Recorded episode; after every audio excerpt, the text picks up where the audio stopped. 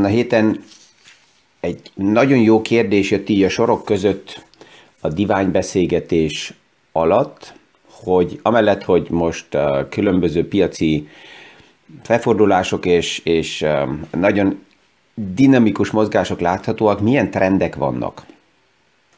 És ezekre a, erre a kérdésre szeretnék ma kitérni. Nem csak azért, mert a kérdés jó volt, hanem um, a UBS-nek egy aktuális elemzése került a kezembe. Persze, hogyha csak elolvasnám, akkor az olyan lenne, mint hogy a telefonkönyvet hátulról vennénk kézbe, de a lényeges két-három eh, trendet veszem ki belőle. Mi is aktuális pénzpiaci témákról, összefüggésekről beszélgetünk. Gazdaságról érthetően János Zsoltal. Üdvözlünk mindenkit a mai PFS Kávézac podcaston. És azelőtt tovább is azt látjuk a piacokban, hogy, hogy megy, megy az a, megy az a, a, az a téma, az a kérdés, hogy, hogy kinek van igaza. A központi bankoknak, vagy pedig inkább a, inkább a, a, a piacoknak. És ez mire lényeges? A központi bankok egyelőre még úgy érzik, hogy a gazdaság nem gyengül annyira, hogy nem szabadnak kamatot emelni. És a tőkepiac ezt próbálja, ezt a tegnap így mondtam, szimulálni, szugerálni a központi bankoknak, hogy hm, nem emeljétek a kamatot, mert akkor az rossz lesz a gazdaságnak. És, és ez, ez, ez fog tovább menni pillanatnyilag. Aktuálisan tegnapi nap is ma is az látható, hogy inkább elég erős a gazdaság, ezt érezzük ugye körbe is, de, de ez fogja főleg figyelni a piac. És mikor úgy tűnik, hogy elég erős, és bírja az a, a bejelentett kamatszinteket, megvannak a nyereségek, akkor felélegzik a piac mindig, amikor olyan jelek jelennek meg, amikor a, a, a piacnak lenne igaza, hogy nem bírja a gazdaság a kamatemelést, hát akkor az árfolyamak egy kicsit visszajönnek. De a trendeket, ha megnézzük, az, aki itt hosszabb ideje hallgat a podcastok, hallgatja a podcastokat, az tudja azt, hogy ha most így trendeket kézbe veszünk, akkor, akkor nagyon erősen a tőkepiac oldaláról nézzük meg, és mint pénzügyi tervező, szerencsére a tőkepiac mellett ott van az emberek élete, és akivel hosszabb ideje dolgozom, az, az érzi is, gondolom, hogy véleményem szerint a pénz az csak mindig egy eszköz, mert sokkal-sokkal fontosabb kérdések vannak az életbe, mint az, hogy most hány százalékot hozamot hoz a befektetés. És a pénz az, az alapjában az, az, az csak egy segédeszköz. Azzal remélhetőleg biztonságot, élményt, jó érzést, akár segítséget másnak lehet megfinanszírozni. Tehát csak egy, csak egy eszköz, segédeszköz, és mégis, mivel hát ugye itt nem ezotérikus témákat vitatunk meg, hanem a tőkepiac és a pénzügyi tervezés szemszögéből a portfóliók uh, kezelését, ezért azért ezt így világítom meg, akkor is, hogyha néha a tőkepiac megvilágítása persze, hogy nagyon uh, hidegnek tűnik, vagy kemények tűnik. Ebből a UBS elemzésből, amit említettem, abból három olyan témát veszek kézbe, nem csak olyan, ami majd valamikor esetleg jönni fog, hanem ami ma már látható. És ezek a trendek vagy már léteznek, vagy még erősödni fognak. Az első, amelyik ebből az elemzésből is kijön és látható, az a globalizáció vagy a deglobalizáció kérdése. Ez főleg arra épül fel, hogy azt látjuk, hogy a hangnem, a viszony Kína és Amerika, Kína és a nyugati világ között az, az feszültebb kezd lenni. Ha visszamegyünk, akkor ez már egy pár évvel ezelőtt elindult Trumpnak a fellépésével, plusz Kína oldaláról azzal, hogy Kína kijelentette, hogy független szeretne lenni a globális, a nyugati világ fejlődéseitől, és visszafordul befele főleg, de ha megnézzük, akkor még, még, még a hang nem Amerika és Európa között is, is ugye megváltozott. Szerencse véleményem szerint, hogy az aktuális orosz támadás és háború Ukrajnába még nem Trump ideje alatt történt meg, mert akkor lehet, hogy egészen másképp néznek ki a, néznek ki a dolgok.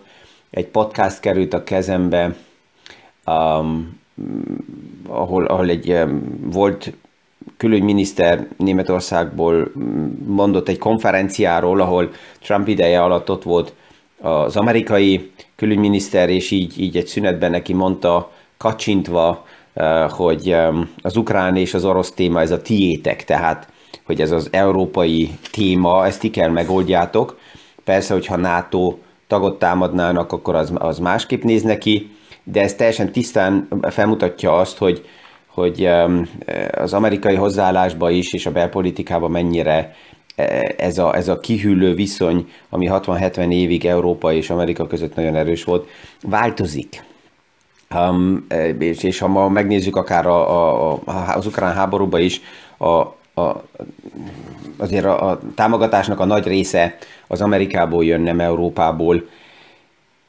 Lehet, hogy még Amerika ezt megteszi azért, hogy Európa ébredjen fel, és, és tudja összeszedni magát egy következő eseményre, de ha maradunk a globalizációnál, akkor Kína úgy tűnik, hogy pillanatnyilag a nagy koncertben nem, nem a legfontosabb és a legmegbízhatóbb partner, ezért keresi mindenki az új megbízható partnereket, és ez, ez oda vezet, hogy ugye az a globalizáció előny, ami az elmúlt 10-15 évben nagyon erős gazdasági emelkedéseket engedett meg, mert ennek az erőnyeiből profitáltunk, az, az, az megtörik.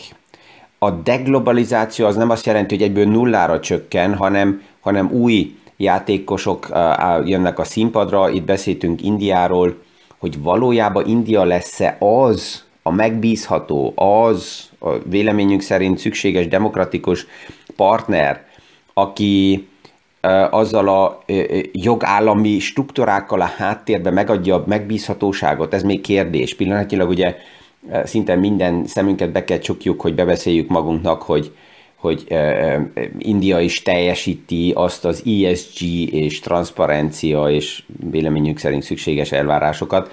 Kínánál itt ugye egy pár kivétel mindig megvolt, mert akkora volt Kína, olyan erős, de ez lesz a kérdés, hogy ez más partnerekkel hogy oldható meg.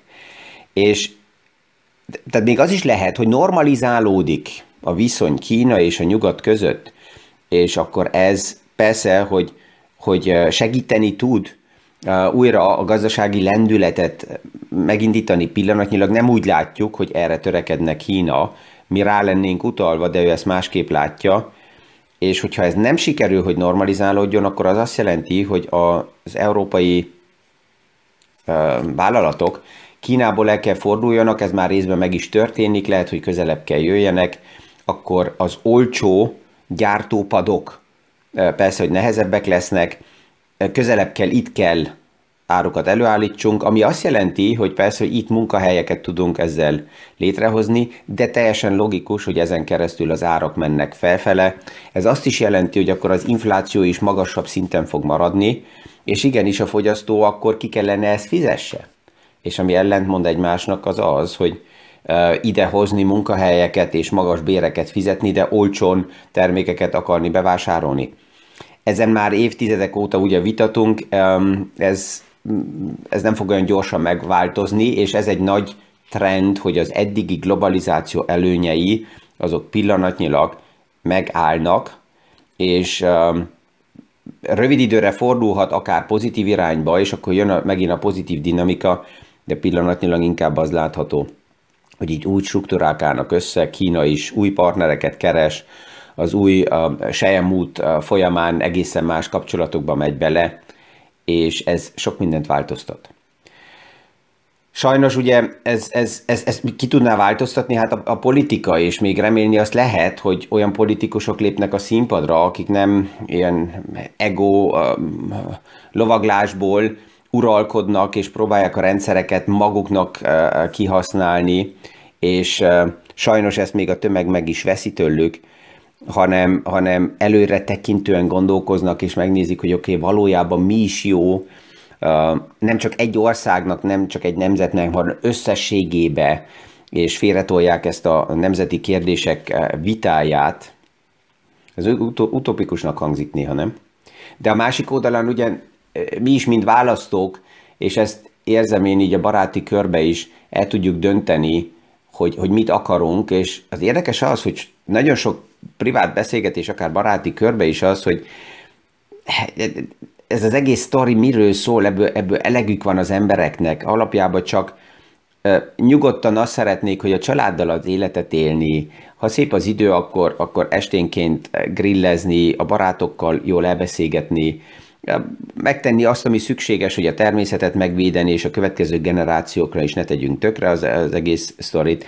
De ez az egymás elleni kiátszást, ezt valahogy ezt szüntessük meg, ez nonsens.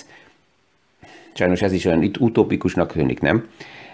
Tehát ez a kérdés jönni fog el gyakrabban, hogy, hogy, ez, hogy ez mire jó, és ami kialakult ugye a globalizációból is, az meg volt az előny nálunk, hogy olcsó árak, az infláció ment lefele, a kamatok tudtak olcsóbbak lenni, mert volt valahol lehetőség egyre olcsóbb és olcsóbb és olcsóbb áron előállítani árukat. Tehát ezzel megint visszajövök ugye a globalizációhoz, a, ami változik, az az, hogy ez a 10-15 éves globalizáció nagyon erős előnyei, azok megtorpannak. És ennek kihatása van különböző gazdasági hátterekre, és ezt kell figyelje a piac, hogy a létező bizniszmodellek ezt hogy oldják meg, mit jelent nekik az offshoringból nearshoringba kerülni, a termékeket előállítani, mi történik az árakkal, és erre hogy, hogy fog reagálni a fogyasztó. A második, ami nagyon erős trend, és ez erősödik, ez is már megvolt, és jobban erősödik, ez az energia források lecserélése és a váltás. Um, annak ellenére, hogy aktuálisan az az érzés, hogy, hogy kevés történik, mert a média most ezen nincs rajta, a háttérben nagyon sok minden történik, és uh, még, még azok a Trump rajongói is, akik az úgynevezett CO2 hazugságról beszélgettek, azok is csendesebbek kezdenek lenni, mert világszerte látható, hogy milyen a kihatása a nem megfelelő energiaforrások felhasználásába, és itt nem csak a CO2 kibocsátásról van szó, hanem aktuálisan azt is látjuk, hogy, hogy milyen függőségbe van, főleg a nyugati világ, és főleg Európa is, és ez, ez a függőség, olyan, olyan németül azt mondjuk, hogy Schurkenstaaten, tehát ilyen gazember országoktól függőség, ezt eh, maximális eh, gyorsasággal meg fogjuk szüntetni, és pillanatnyilag azt lehet látni, hogy nagyon sok projekt jön létre és gyorsul fel, projektek, ami eddig 7-8 évet tartott volna, a bürokrácia megszüntetésével, a nagyon nagy meggyorsítással hamarabb meg fog valósulni, hogy alternatívákba menjünk. És ezt miért lehet meggyorsítani? Hát, vagy mivel? Mivel lehet meggyorsítani a folyamatokat? Hát egyszerű, a pénzzel. És mivel ez egy nagyon erős igény, ami, ami megjelent most, főleg itt Európában is, ezért pénz van és lenni fog. Még akkor is, hogyha ma arról beszélünk, hogy szűkítenek a központi bankok, oké, okay, ez szükséges a ciklikus ingadozásokban, de a big picture az egészen másképp néz ki. Tehát ha mi valójában akarjuk a függetlenséget minden áron és szabadulni Putintól és az ő barátjaitól, akkor, uh, akkor, akkor egy jön, és itt megjelenik a whatever it takes 3.0. Ezt már egy párszor hallottuk, hogy ha ez szükséges, akkor megvan a likviditás, megvan a cash mögötte, kialakulnak új beszállítók, kialakulnak, ehhez kell persze az infrastruktúra, ez nagyon gyorsan fel tud épülni, csak most nézzük meg, hogy a folyékon gáz terminelek, ami évtizedeken keresztül meg volt akadályozva, és nem tudott létrejönni, most 7 hónap alatt megépül és működni fog. Még a tél előtt. Azért, hogy lehessen folyékony gázt beszállítani be, Európába például. Új energiaformák jelennek meg, ehhez kell az infrastruktúra, szinte mindenki, akivel ma uh, Brüsszel szinten és uh, európai szinten beszélgetünk, az azt mondja, hogy egy fő téma van, meg kell gyorsítani minden folyamatot. A Green Deal, ami egy fantasztikus téma, és a következő években erősödni fog, ez egy tíz év múlva mind egy ilyen pici megszólalásnak fog tűnni, mert nagyon nagy tőke és likviditás fog ebbe az irányba még, még áramlani. Ez sem új sztori, körülbelül két évvel ezelőtt, már három évvel ezelőtt beszéltünk arról, hogy a körülbelül 19 billió dolláros hullám indul el, és ez megy tovább a háttérbe, nem csak az államok, hanem a nagy vagyonkezelők oldaláról is, az egész energia transformáció irányába. És, és hogyha jön ennyire a tőke, akkor, akkor jönnek a sztorik. És ha jönnek a sztorik, akkor, akkor az mit fog kiváltani? Ez megint ki fog váltani, persze, hogy túlzásba viteleket, ki fog váltani lufikat, um, uh, ki fog váltani akár illegális uh, sztorikat is. Ez, ez mindig így van, így volt, hogy mikor elindul egy hullám, akkor ebben sok minden benne van, és uh, hát mi más marad, mint tájékozódni és megnézni, hogy mi történik, és hova megyek, és milyen, milyen, milyen uh, ne, csak azért, mert valaminek megvan napról napra az árfolyam, ez nem azt jelenti, hogy ez egy legális sztori. Ezt, ezt látjuk ma is nap előtt, erre majd a jövő héten kitérek megint egy kicsit, mert jöttek kérdések ugye a, a, mond, a, a hold földre eséséhez is, tehát a Luna, ami Newtonnal találkozott, és a kriptovilágban egy kicsit szétver dolgokat. Um, de jövök vissza ide, tehát ezek, ezek jönni fognak, ezzel új cégek fognak megjelenni, új bizniszmodellek fognak megjelenni, és ez, már ez, hogy ez jönni fog, már ez arra utal, hogy akkor is, hogyha valaki most esetleg az utolsó technológiai lufi témába egy picit elégette a kezét, nem opció a kiszállás, hanem igenis a, be, a piacba jelenlét lesz a fontos, hogy amikor jönnek a következő fordulások, következő IPO-k, lesznek újra specs, lufik és hullámok, amik az egész energiatransformációra fognak ráépülni, ez lassan-lassan indul el, a kérdés mindig az, hogy mikor indul el egy dinamika, majd az exponenciális fejlődése ennek, és ebből meg fognak maradni a következő big nagy szereplők, akik a globális piacot dominálni fogják. Már, már csak ez is, hogy érdemes benne maradni a piacba, ezt abból a példából is láttuk, hogy azt hiszem, hogy tegnap-tegnap előtt beszéltem arról, hogy az elmúlt száz napban a Standard Poor's Indexben hány nap volt pozitív. És ez statisztikailag le van ugye képezve Bespoke Investment oldaláról, 12 nap volt pozitív 100 napból, de csak annak, aki az egész 100 napban benne volt. Egy vagyonkezelővel beszélgettem, és így került ez a csárt a kezembe, és ő, ő azt is mondta, hogy azok a fiatal tréderek, akik dolgoznak ott az ők szervezetükbe, azoknak ebből a 12 napból maximum nagyságrendileg ilyen 3 és 5 között sikerült ezt az idén elkönyvelni, mert a többi nem, nem voltak benne. Több olyan nap volt, amelyiket úgy érezték még egy órával a closing előtt, a piac zárása előtt, hogy ez majd pozitív nap lesz. És az utolsó órába vagy fél órába a piac visszahúzódott teljesen. Ez nagyon sokszor pénteken történt meg, ugye a bizonytalanságokkal, ahol egyszerűen a nagyobb tőke nem akarta hétvégére bizonytalanságba menni, hogy nem tudták, hogy akkor mi fog történni akár a háború oldaláról is. És ugyanez van a piaci további fejlődésekkel is, hogy nem a kiszállás és kívülről figyelés és majd megint lekésve beszállás az opció, hanem ha jól akarok rakni, akkor nem a, a mazsolákból kell, hanem az egész kalácsot megenni. És a harmadik, a harmadik nagyon erős trend, ami látható, ez um, a hadiparágnak a felerősödése, és ez főleg Európa szemszögéből um, történik meg. Itt Európa 60-70 éven keresztül elég nyugodtan el tudott bújni Amerika árnyékába, és um, ez, ez, ez akár, ez megint gazdaságilag is nagy előny volt, mert lehetett azt a likviditást másra felhasználni, és nem kellett arra pénzt kiadni, ha bár persze azt tudjuk, hogy a hadiparnak is megvan a gazdasági ereje, és itt a felébredés nagyon fontos, hogy egy következő alkalommal, amikor akár jön egy amerikai külügyminiszter, és azt mondja, hogy ez a ti problémátok, akkor képesek is legyünk ezt a problémát megfelelően kezelni,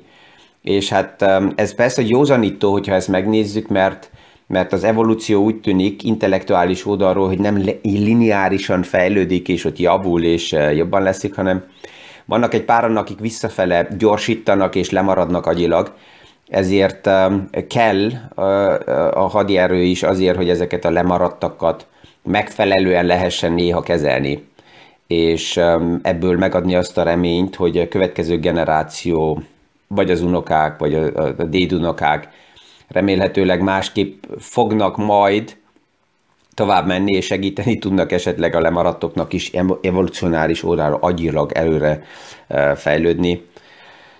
Tehát ez így összefoglalva a három nagyon erős trend, ami zajlik és ami van, és emellett persze, hogy még pluszban megvannak a szatellit trendek nagyon sok témakörbe. De nem is a trend lényege, hogy azt mondjam, hogy oké, okay, ez most tutira mikor kezdődik és mikor fejeződik be, hanem távolról lássam így a big picture-t, hogy annak ellenére, hogy ma vannak jó hírek, vannak rossz hírek, a nagy trendek, a globális ciklikus fejlődések nem állnak meg. Ezekkel a gondolatokkal elbúcsúzok a hétvégébe. Mindenkinek kívánok jó pihenést és a viszonhallása a hétfő reggeli PFS kávézat alkalmából. Mi is aktuális pénzpiaci témákról, összefüggésekről beszélgetünk. Gazdaságról érthetően János Zsoltal. Üdvözlünk mindenkit a mai PFS Kávézac podcaston!